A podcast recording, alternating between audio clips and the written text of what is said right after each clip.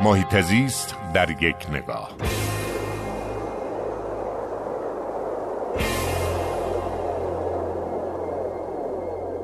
در صدد هستیم که همرکابی بزرگی رو در 16 شهریور ماه رقم بزنیم با کمک وزارت ورزش جوانان شهرداری تهران سازمان حفاظت محیط و همه حامیان سهشنبه های بدون خودرو از جمله هنرمندان عزیز وطن داریم تلاش می‌کنیم تا در این روز به همه همشهری های عزیزمون در تهران که احیانا خواب موندن و متوجه پویش سهشنبه بدون خودرو نشدن بگیم که این پویش همچنان تپنده داره به مسیر خودش ادامه میده. امیدوارم در 16 شهریور ما ورزشکاران نامی کشور که صدای من از رادیو ورزش دارن میشنون در اون روز با دوچرخه حضور پیدا کنن. هنرمندان نامی کشور حضور پیدا بکنن و ما بتونیم یک جنبش اجتماعی بزرگ رو در کشور رقم بزنیم.